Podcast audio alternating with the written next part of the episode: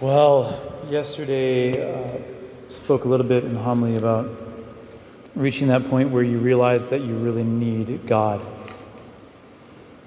And uh, didn't realize that this gospel is coming up today, but today's gospel goes really well hand in hand with that message because it's about being like a child. Jesus says, You've hidden these things from the wise and the learned and revealed them to the childlike. Now, this is a theme that comes up all over the Gospels. It's a really central theme of the Gospels. And um, it's one of those like most essential messages of the Gospel. And the reason I can say that with a lot of confidence is because John Paul II said so uh, when he was declaring a certain saint to be a doctor of the church. You guys know what doctors of the church are?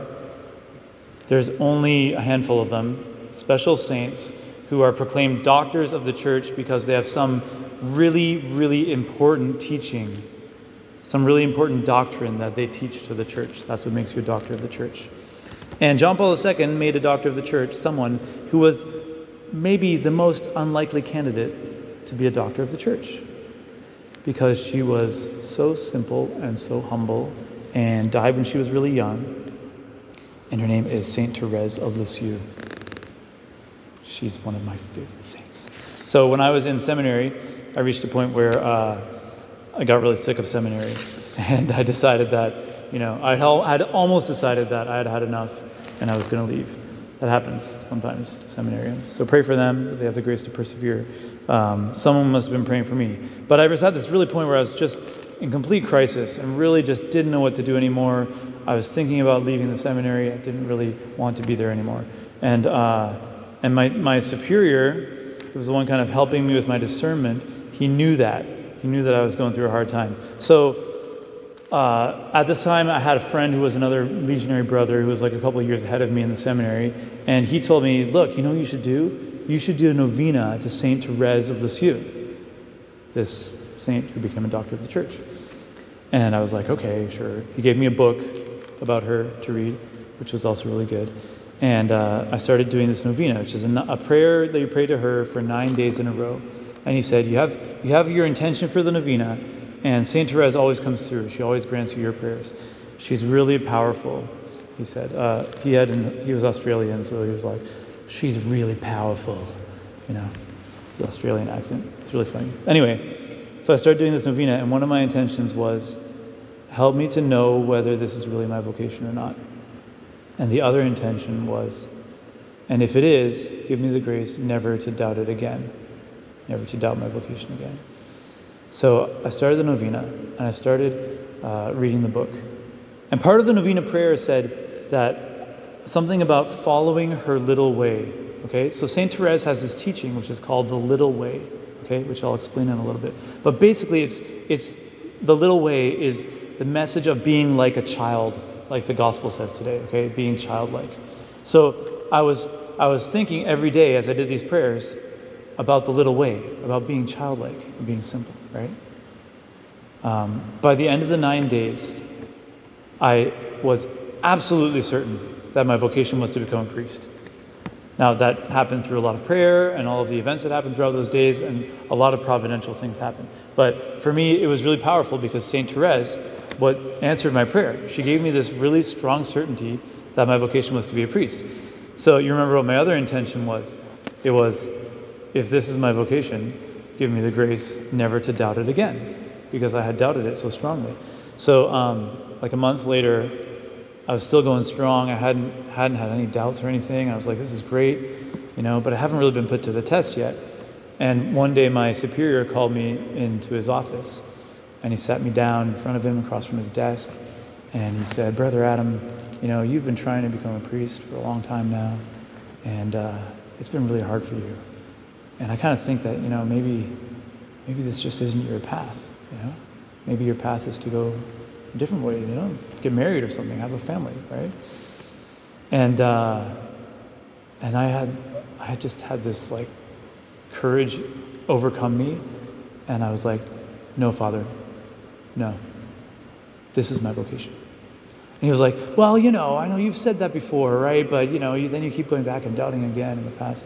And, and so, like, and before that, when I was going through my crisis, if my superior had come up to me and said, Brother Adam, I think this is not your vocation, I would have been like, Yes, finally, I'm free, you know? Uh, I can go get married, have a happy life, right? But, um, you know, he tried like three times to convince me that was not my vocation, and every time I was like, No, this is my vocation. I'm sure this is for me. I'm not doubting it. And then he was like, What happened to you? and I was like, Well, I did this novena to St. Therese, and I asked her to give me the grace never to doubt my vocation again. And he's like, Oh, I get it. Right? St. Therese is really powerful. And it's, and it's really beautiful. And, and um, you know, from then, went on years after that, I, I was still strong and never had those, had those doubts that I had before. And I think it was truly a grace from, from St. Therese of Lisieux. Um, so she, she became one of my best friend saints, right? And she's a saint who preaches, preached and taught and wrote about this message of childlike simplicity, which is what today's gospel is about. God reveals the deepest truths and the deepest wisdom to those who become like little children. Okay?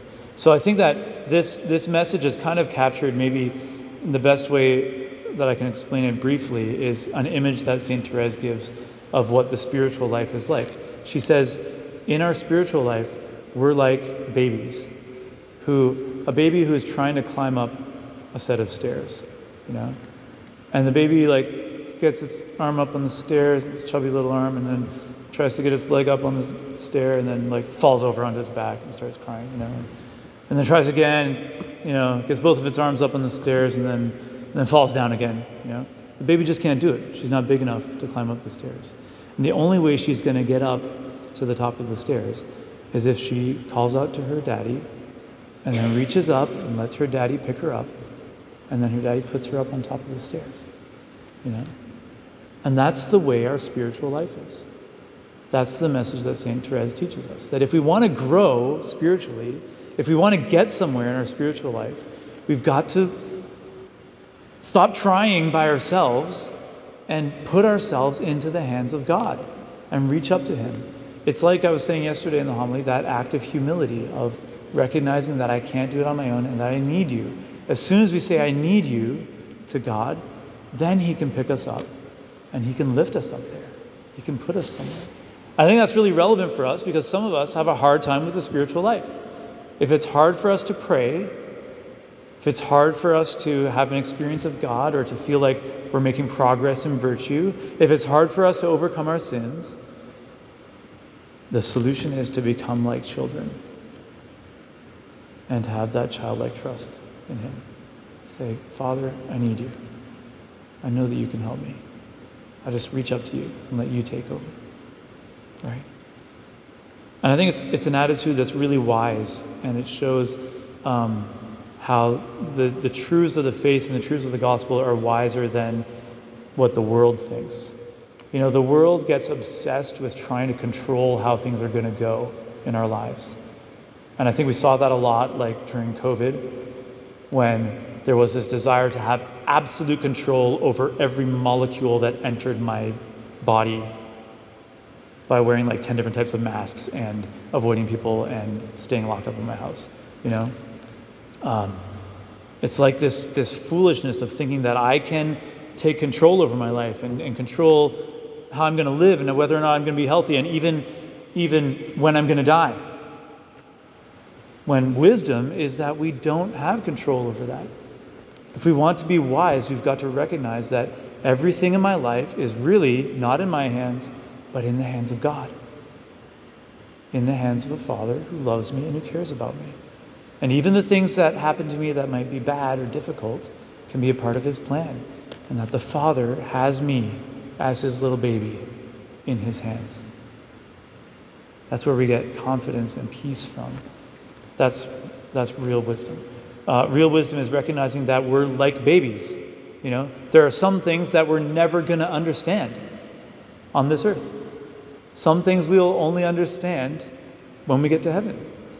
It's like this you know, huge, you know, complex web of cause and effect and things that happen and things that are caused by other things. And we can never control what's going to happen to us in our life. But God can. And God does see how every little chain of events causes other things to happen and ends up producing an effect that He wants. We've got to put ourselves in God's hands. It's absolutely foolish not to. It's absolutely foolish to think that we can control our lives and, and govern them how they go. And the Father is good. The Father is good. And He wants what's good for us. Um, so I think we can apply this to our prayer, first of all. Apply this to how we pray. St. Paul says, We do not know how to pray as we ought. So when we come to prayer and we think, okay, I know how to do this, something's wrong. And the best attitude in prayer is to get there and say, God, I'm, when I pray, I'm really like a baby. You know how babies talk? You know how parents talk to their babies when they speak baby language? Have you seen that before? It's really cute, right? That's what our prayers are like to God. We don't know how to speak God language, whatever that is. It's way beyond our human language. It's way beyond our human thoughts. That's another thing the scripture says. So when we get to prayer, we should first of all recognize God, I don't know how to do this. Anything I could say falls short. You take over. You take over. You say in me what you want to say. Produce in me the feelings that you want to produce. Let me be guided by your word, by the scriptures, instead of trying to do it on my own. And then I think we can apply this to our mission too, because we're going to go out there and meet strangers again, you know, and we've got to put it in God's hands. If He sends someone walking up to us and they make eye contact or they look curious or, you know, we've got to believe that God is planning this, that it's in His hands. And then we can go go into those encounters with confidence and say, well, it's not about me. It's not about me knowing what to do or what to say or how to change this person's life or how to convince them. It's about God. I'm just helping him. I'm a co worker of God. I'm uh, an instrument in his hands. I'm letting him work through me and speak through me. You know, God, God wants us to be able to reach that point of trust, of kind of going out on a limb, taking a risk, and, and letting him be in control. To do that, we need to, we need to trust. We need to throw it into his hands. So that spirit of childlike simplicity and trust gives us so much freedom. It frees us from having to having to know what we're doing all the time and having to have it all together and having to have it all figured out and having to have a great plan. Because he's got he's the one who's got the plan. And I think that missions is a great opportunity for us to, to live out that childlike trust in the Father.